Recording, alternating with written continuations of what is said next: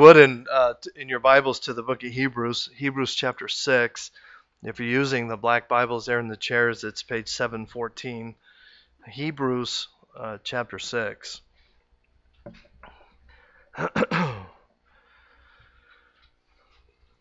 We're going to start off this morning with a picture. that is the USS Frank Cable. This is an important ship uh, for me. I don't know about the United States Navy, but it's important to me. Uh, this was my uh, the ship that I was stationed on, and I was saved on that ship.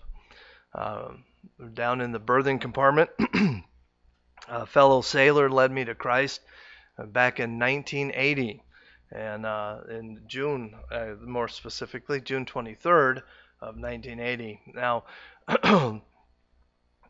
in in January of 1980, uh, we, uh, as a crew, uh, commissioned uh, the ship, uh, the USS Frank Cable. Uh, it was a brand new ship, and I am a privileged pr- plank owner on the ship. If, you, yeah, plank owner. Okay. Um, so most of you probably have never heard that term before. What that means is that I am officially part of the original crew of that ship. So when they decommission that ship, uh, I'm supposed to get a piece of it uh, as as being part of the original crew, which I think is pretty cool. Um, but it is still uh, active duty ship. It's stationed in Guam uh, right now uh, still serving our country, uh, doing maintenance on submarines. But in February of 1981, so about a year after uh, we commissioned the ship, we sailed down to uh, St. Thomas down in the Virgin Islands. And you think, wow, that's a horrible place to go.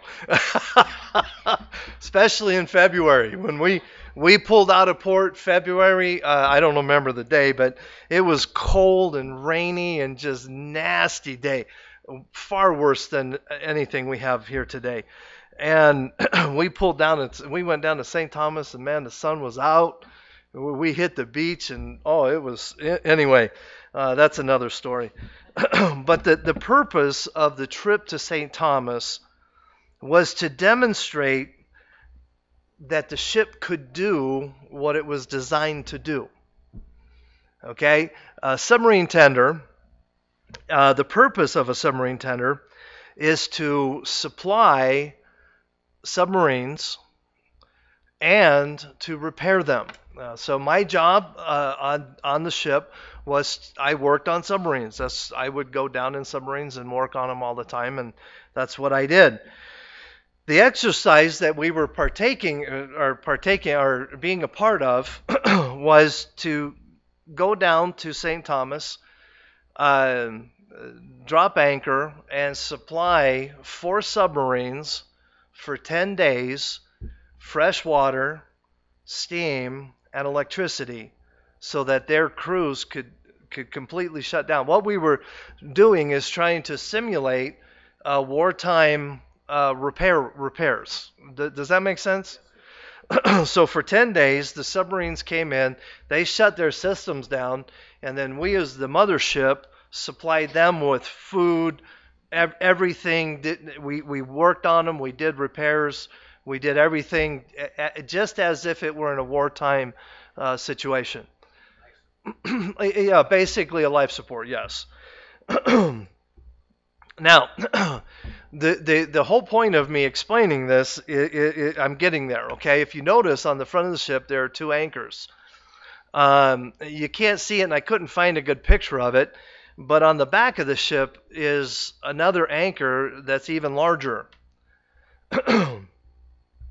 so what we what we did when we got to St. Thomas is we we pulled into the harbor and we anchored way out in the harbor. We didn't want to tie up the harbor, so we anchored out pretty far.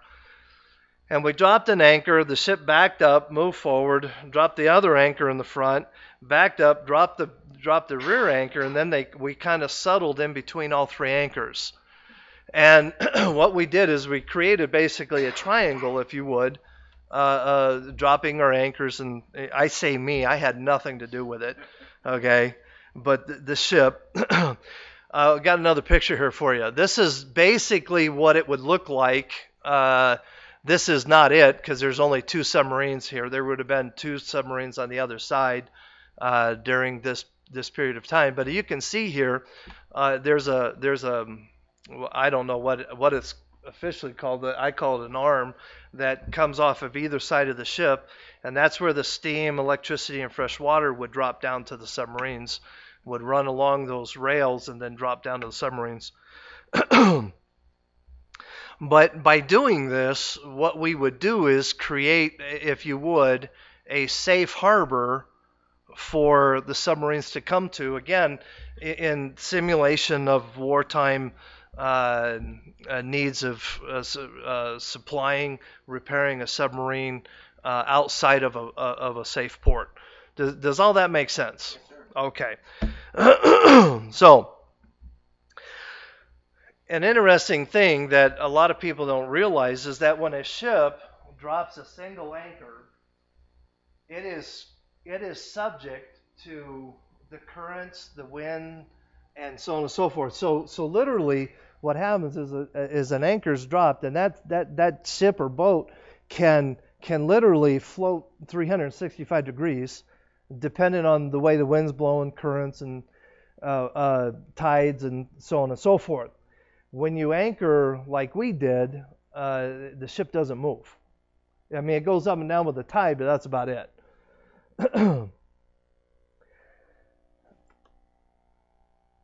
it's important that in time of war, a submarine that would need repair or supply could come to a safe harbor.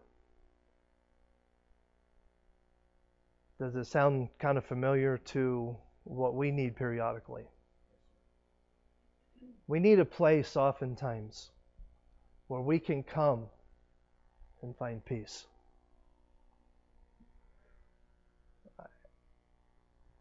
Typically, as I pray for God to burden my heart uh, for a theme, I pray yearly. Somebody asked me the other day, well, when do you start?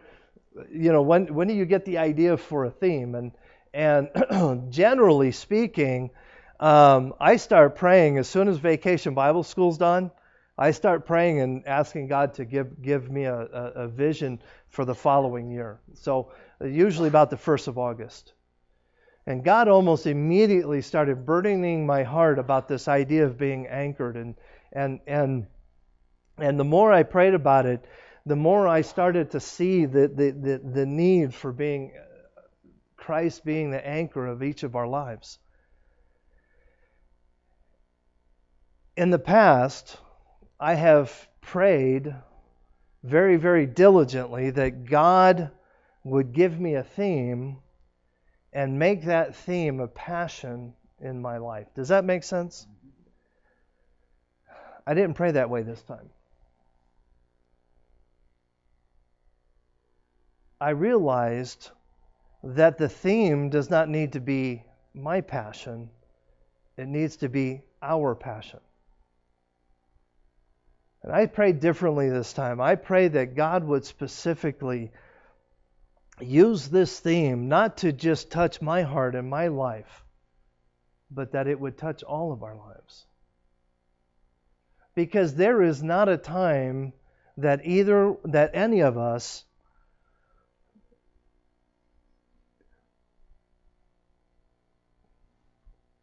we all need to be anchored in Christ. I very specifically chose the theme in four sections. And we're going to be speaking about all four of these all, all year long. But if, if we are anchored in His provision, if we are anchored in His promises, and we are anchored in His peace, do you see the triangle? Excuse me, anchored in His plan. That's the third, the third anchor then the peace of God, the safe harbor that each of us needs, is available to us. But it all starts with us making a choice to be anchored in Christ. There's not one of us in the room in this room this morning that this last week we have not dealt with either grief, struggle, uh, problems. I mean, you, you name it. The, the, the, the, the gamut has been run in this room today. I know there's a family in our church that is hurting very, very deeply this morning because of something an extended family member uh, did the hurt, the pain, the grief. But praise God, they had a safe harbor to run to. See, you've got to understand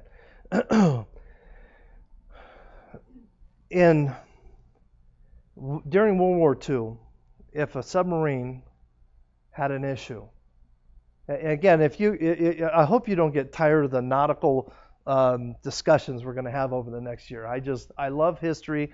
I love the Navy. I've always I've always I, I, I learned how to sail as a young boy, and I, I love sailing. I haven't done it in forever. I don't know if I still could, but I just enjoy it a lot. So, but in World War II, when a submarine needed repair or whatever, they had to go to a harbor, to a port, they didn't have submarine tenders. They didn't have tenders that could travel to them and repair them. They had to make their way. And and and way too often God God I believe God's given us a wonderful picture in this idea of being anchored because we have a safe harbor that we can go to no matter what situation we're in, no matter where we are, no matter what's going on. We have a safe harbor to run to we can find the peace of God. But the prerequisite to that is, is we need to be anchored in Him in order to find that peace. if you haven't figured it out yet, the title of my message this morning is Anchored in Christ. yeah, oh, that was a real hard one.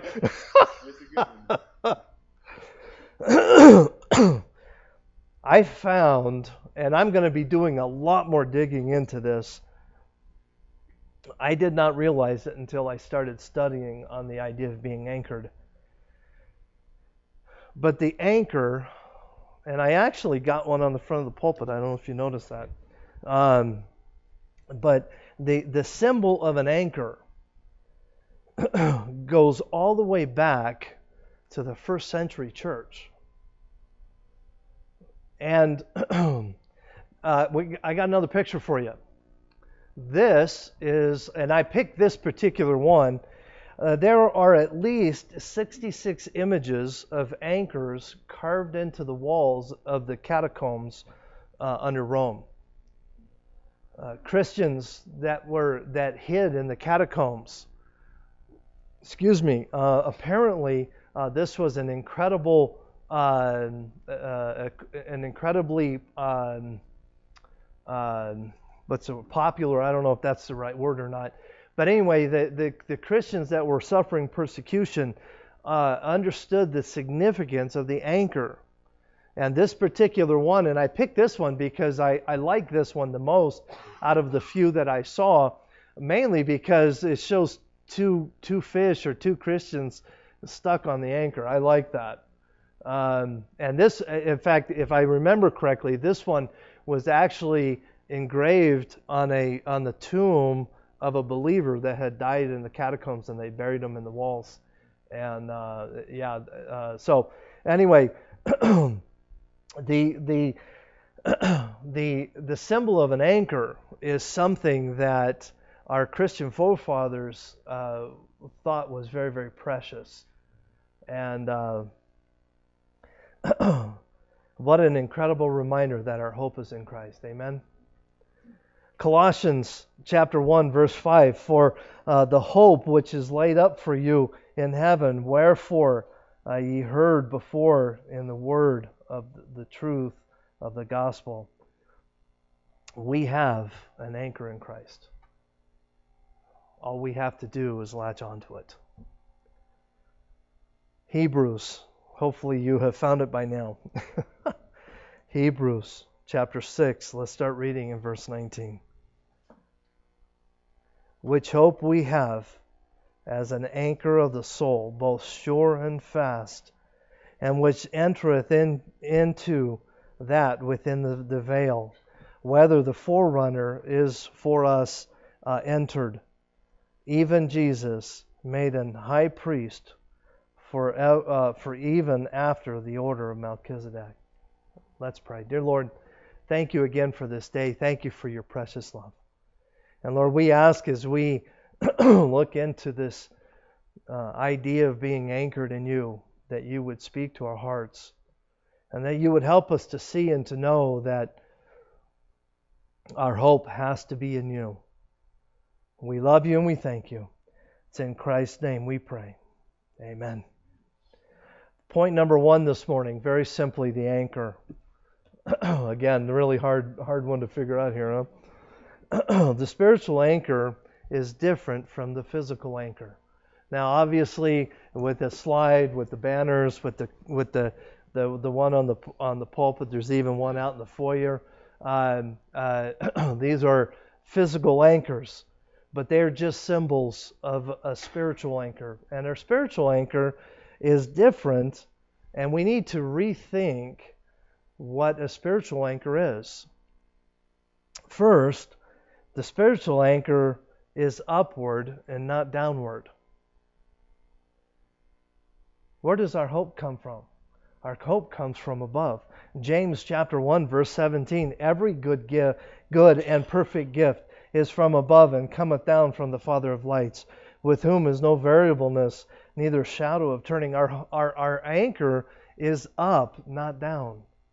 Now it's it's it's important that we understand and picture an anchor because an anchor uh, when I well, let me go back. When when I was first learning how to sail, back when I was j- just a teenager, uh, one of the things that I learned is the importance of an anchor.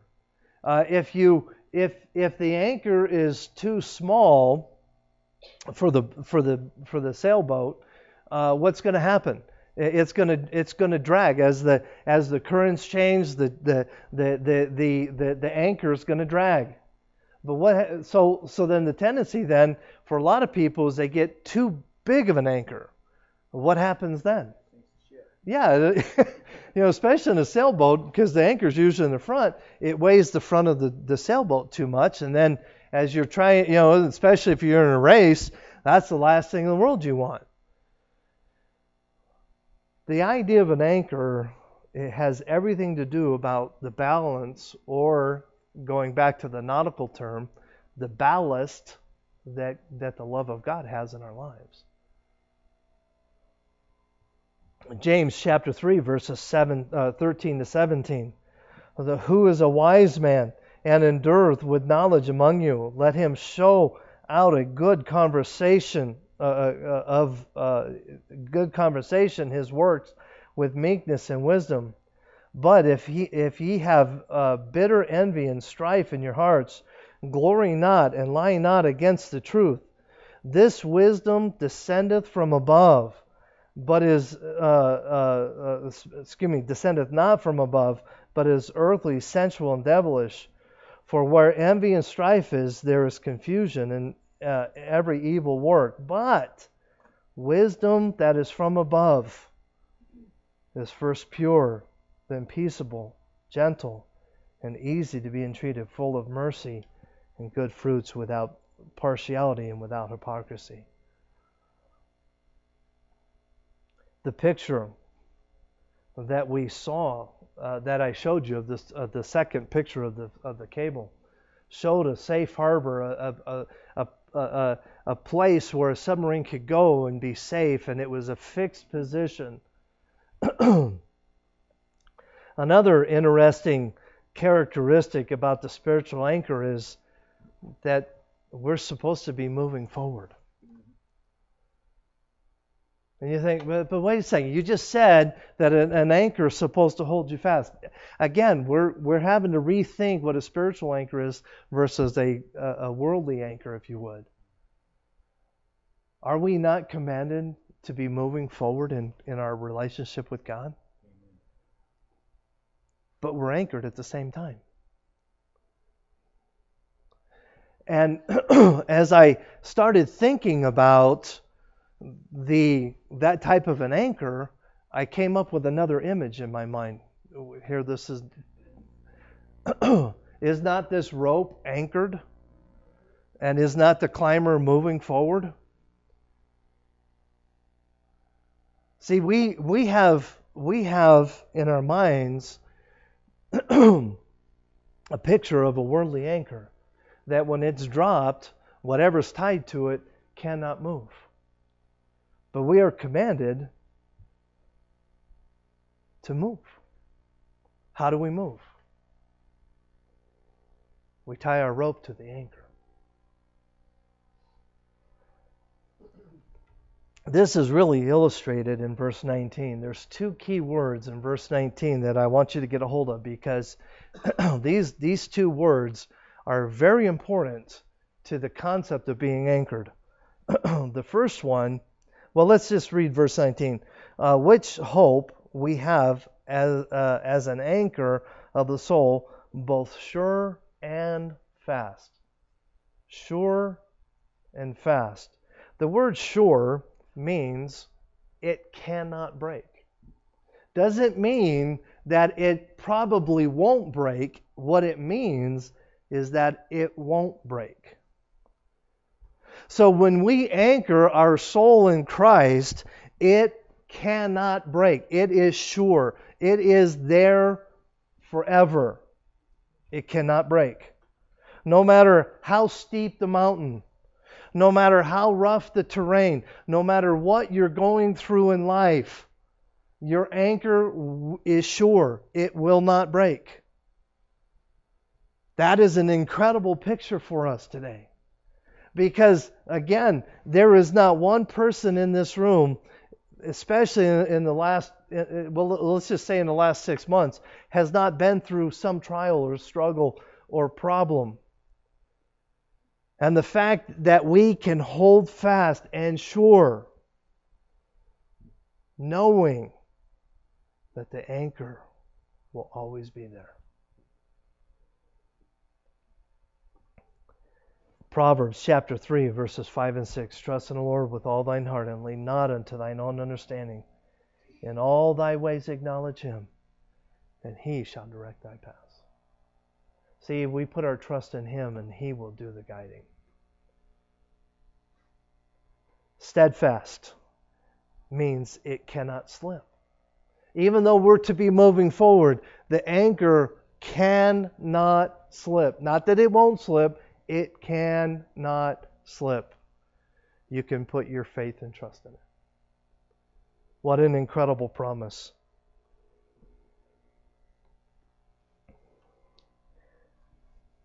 Why did our ship, the USS Frank Cable, why did we have to go to the St. Thomas for 10 days? We had to go so that we could prove that the ship could do what it was supposed to do. Okay? In theory, the ship was designed to accomplish certain things, was it not? In theory. But until we actually, ooh, wow, that's who put Your that? Who? Sure, who put that there? um, but until we actually did it, it was just theory. See, that's why we had to go. Because we had to prove the theory right. The promise from God is that our anchor is sure and steadfast. That's the promise of God. It cannot break and it cannot move. That is an incredible promise that each of us can hold on to. 1 Corinthians chapter 15 verses 57 and 58. But thanks be to God, which giveth us the victory through our Lord Jesus Christ. Therefore, my beloved brethren, be steadfast and unmovable, always abounding in the work of the Lord. For as much as ye know that ye labor is not in vain in the Lord.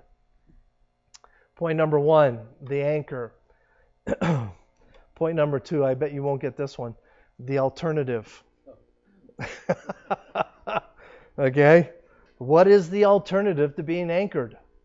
Another nautical term for uh, is is the word is adrift. Adrift.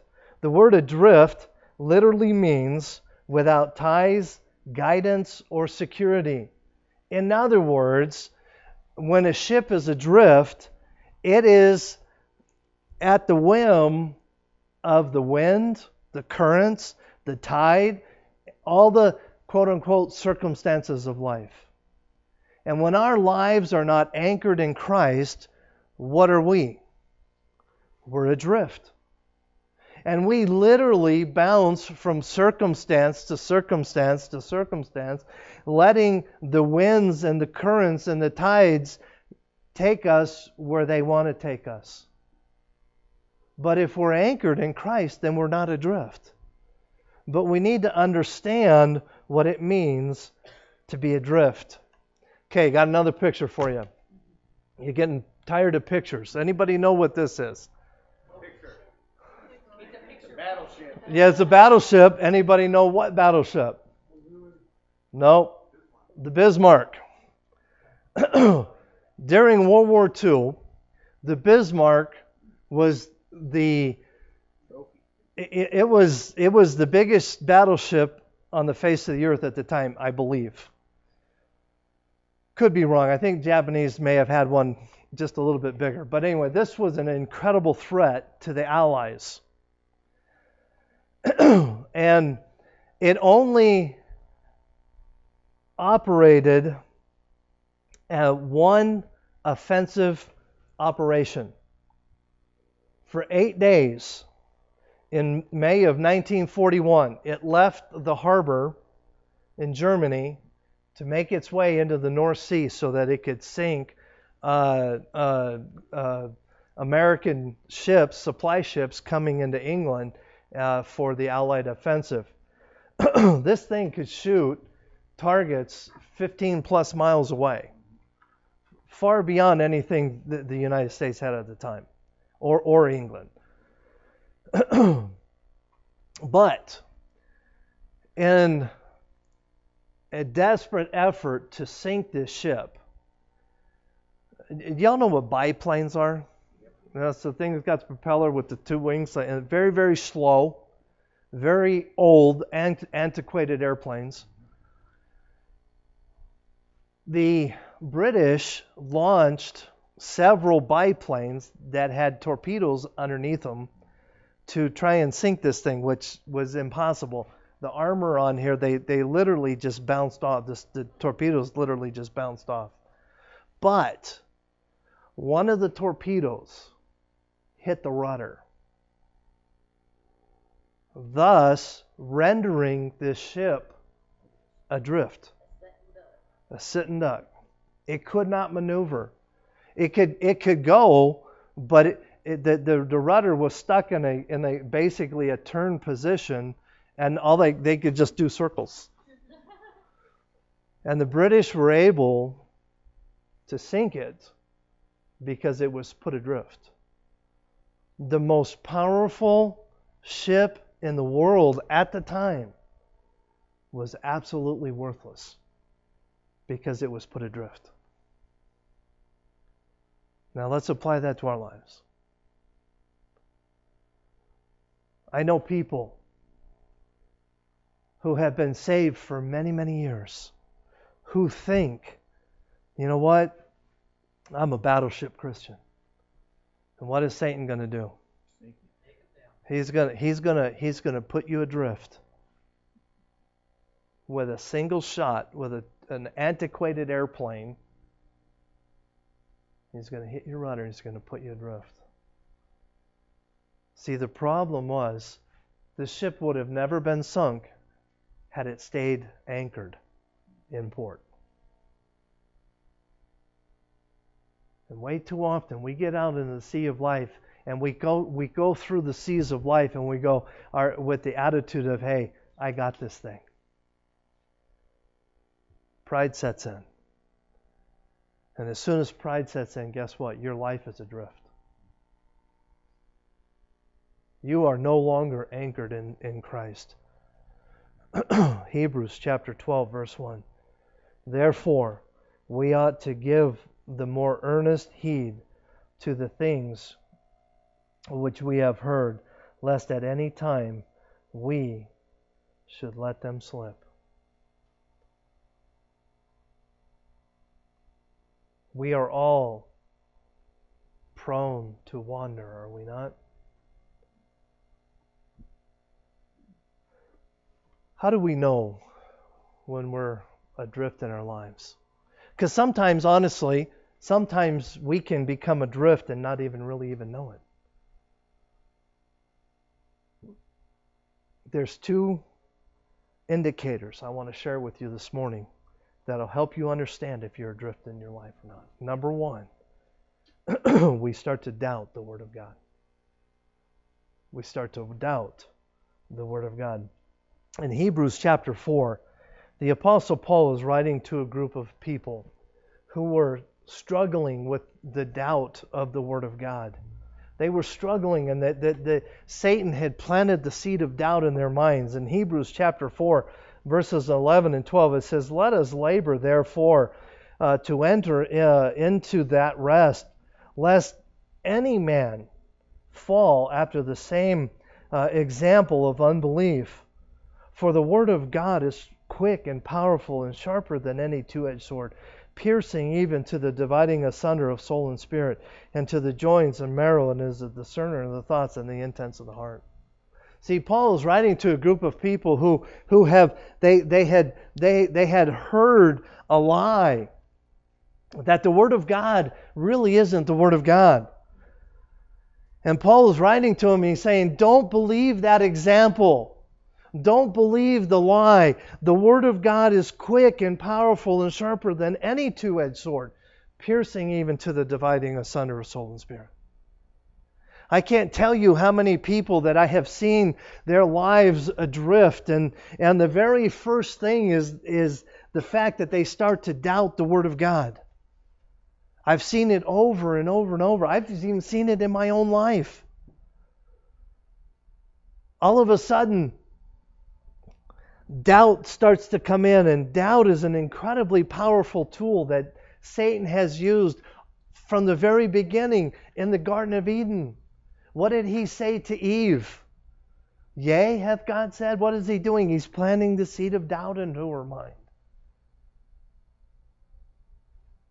Jesus even alludes to it in Matthew chapter 13, verses 24 and 25, when he says, Another parable put he uh, forth unto them, saying, The kingdom of heaven is likened unto a man who sowed good seeds in his field, but while he sleep, his enemy came and sowed tares among the wheat and went his way.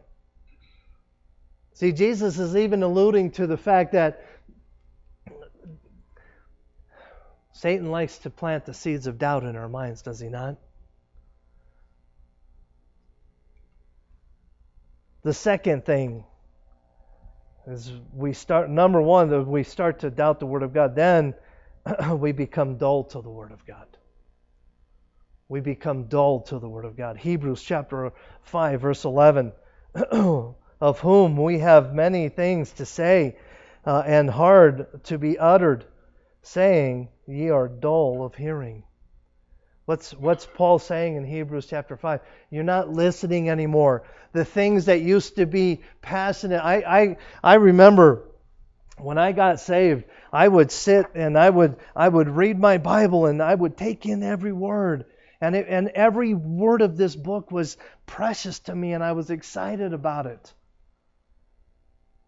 And then all of a sudden, one day I realized, you know what? I haven't read my Bible in a while. What was happening? My life was adrift, and I didn't even know it.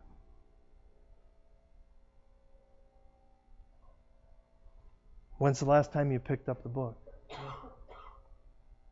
When's the last time you spent five minutes reading the book.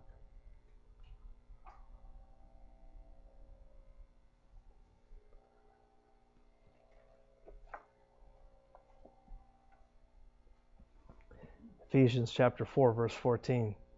That we henceforth be no more children tossed to and fro and carried about every wind of doctrine, by the sleight of men and cunning craftiness, whereby they lie in wait to deceive. See, this is this verse describes what a Christian looks like when their life's adrift. We're just tossed around with every wind of doctrine, our sleight of men, and cunningness and craftiness. We just tend to go along, and all of a sudden, instead of us living our lives, our lives are being dictated to the people and the situations around us. And we've lost our anchor. Our anchor's not holding anymore. David was such a man who cycled through life. He would he would he had if you've ever studied David, David would have really high highs and really low lows. And in Psalm 51 is one of my favorite psalms of David, and David was was had had hit bottom. He had he had sinned against God. He had sinned against Bathsheba and and uh, Uriah the Hittite. He had uh, murdered uh, Uriah the Hittite, and David David had hit bottom. But Psalm 51 is an incredible roadmap, if you would, of the journey home for David. One of the reasons I like it is because I see my life oftentimes in this in, in this in this psalm. And I'm I'm just going to read you two verses, but it is important that we get a hold of this. Psalm chapter 51 verses uh, 10 and 12. I guess this is three verses. Uh, 10 to 12. He says, "Create in me a clean heart, O God, and renew a right spirit within me. Cast me not away from thy presence, uh, and take not thy Holy Spirit from me. Restore unto me the joy of my salvation, and uphold me with the Spirit, excuse me, with thy Spirit. What was David saying? Psalm 51, if you if you read it, David takes full responsibility for the sin that he had committed. But then he says, Create in me a clean spirit. And what was he doing? David realized that he had let go of the anchor. And he was trying his best to grab hold of the anchor again. And he was begging God not only to just keep him from, from falling, but he was asking God to renew his spirit. Create in him a clean, a clean heart. And there are times when our lives are adrift, like David's is, that this is an incredible example of what each of us needs to do in our lives. We need to come back to God and say, God, not only do I need the anchor back in my life, but Lord, you need to, you need to renew the Spirit in me. You need to restore the joy of my salvation. See, God's promises his provision, his promises, and his plan, but the peace of God that passeth all understanding is available to each of us. But we've got to be tied to the anchor. The anchor that is sure and steadfast. and then number four, or excuse me, number three, we see also in verse 19 and or 19 and 20 and that is the access. The access. Let's read again verse 19 and 20. Which hope we have as an anchor of the soul, both sure and fast, and with the uh, entering in to uh, that within the veil. Where, whether the, the forerunner is for us entered, even Jesus made a high priest for even after the order of Melchizedek. It is important to understand what he's talking about here. The veil that he is talking about here is very, very specific. It is not just any veil. This is the veil that was in the temple. There was a, within the temple, there were different rooms. And there was a veil between two of the rooms. The, what is called the holy place and the Holy of Holies. It is the Holy of Holies was the place where the high priest would go once a year and would sprinkle the blood on the altar and atone for the sins of the people. It was it was the place. And the priest when he went in if if he had any sin in his life, if there was any unconfessed sin in his life, the second he crossed the veil, God would kill him. That's how serious this place is. It is the place where God dwelt on earth, the Holy of Holies. In fact, it was it was so such a holy place that when the priest went in, they would tie a rope around his ankle so that if when he went in he died, they could pull him out because nobody could go get him. Only the high priest could go in. That's how important this place is. And the veil that separated the Holy of Holies from the holy place is the veil that is being mentioned here. That is the place where God sits. Matthew chapter 27, verses 50 and 51. Jesus, when he uh, had cried again with a loud voice, okay, where is Jesus in Matthew chapter 27, verse 50? He's on the cross. He is about to, to die for your sins and for mine. And Jesus, when he had cried again with a loud voice, yielded up the ghost. And behold, the veil of the temple was rent in twain from top to the bottom, and the earth did quake, and the rocks rent. Okay, what is what is what is that that we just read? It is really simple. The moment that Jesus died, God rent the veil. And it's very specific. It was rent from the top to the bottom. Why is that important? Well, it, the, the top to the bottom is more specific than that because if man had done it, man would have ripped it from the bottom to the top.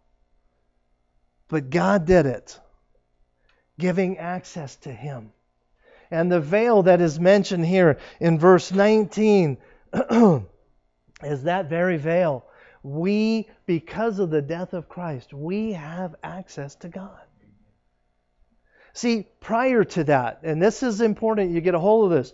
Prior to that, if, let's just say, for instance, you were alive during the Old Testament economy, and you wanted to go to, you wanted to talk to God, you would have to go to your priest, and then he would have to mediate between you and God. There are religions today that teach that. But when God rent the veil, and Jesus Christ died for your sins and mine, that means that now all of a sudden I can go straight to God. Amen. I don't need a mediator anymore. 1 Timothy chapter 2 verse 5 For there is one God and one mediator between God and man the man Christ Jesus. That is why Christ can be my anchor because I have full access to him. My priest is not my anchor. My pastor is not my anchor. My friend, my you fill in the blank. No human being can be your anchor, only Jesus Christ. And that is because we have full access to him. I read a story recently of a king who was sitting in his, I don't know, we call it a situation room in, in the United States, but probably the equivalent of that, with all his advisors and princes and all the royal people that whatever they do. And all of a sudden, there was a big noise at the door of the room that all of these very important people were sitting in. And the door flung open, and the guard that was guarding the door was yelling, Come back, young man, come back. You cannot go in there. The king is busy. And the little boy stopped and he looked at the guard and he said, He may be your king, but he's my daddy.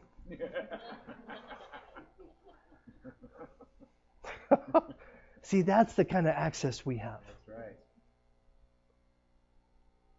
That is the I, I love that story. I don't know if it's true. I, I imagine it's true. I know uh, uh, Abraham Lincoln, his little boy, had full access to him during, in the White House. But see, that's the kind of access we have. We can just crawl up, quote unquote, into the lap of our God and say, God, I need help. That's why it is so important that we anchor our souls in Christ. There is nothing in this world that we can anchor to that can promise us to be steadfast and sure. Nothing. There is nothing that we can anchor our lives to that can give us the peace that only God can provide. But see, when we understand His provision, His promises, and His plan, the peace comes. Again, let me, let me explain one thing. I am not saying by any stretch of the imagination that if you anchor your life in Christ, that your life will be problem free. It's not going to happen. Life still happens. It does. But we can have peace. We can have peace through the hard times. We can have peace laying in a hospital wondering what in the world's going on. We can have peace in our hearts. See, it's when our lives are adrift that confusion comes in and doubt and all of the things that come along with that. So let me challenge you as we as we start off this this year of being anchored in Christ. Let me ask you, where's your anchor this morning? Is your anchor in Christ? Is it in the world? Is your life adrift? I can't answer that. Only you can answer that. Where's your anchor? I can tell you this, and I can promise you this. My anchor is steadfast and sure. Let's pray. Dear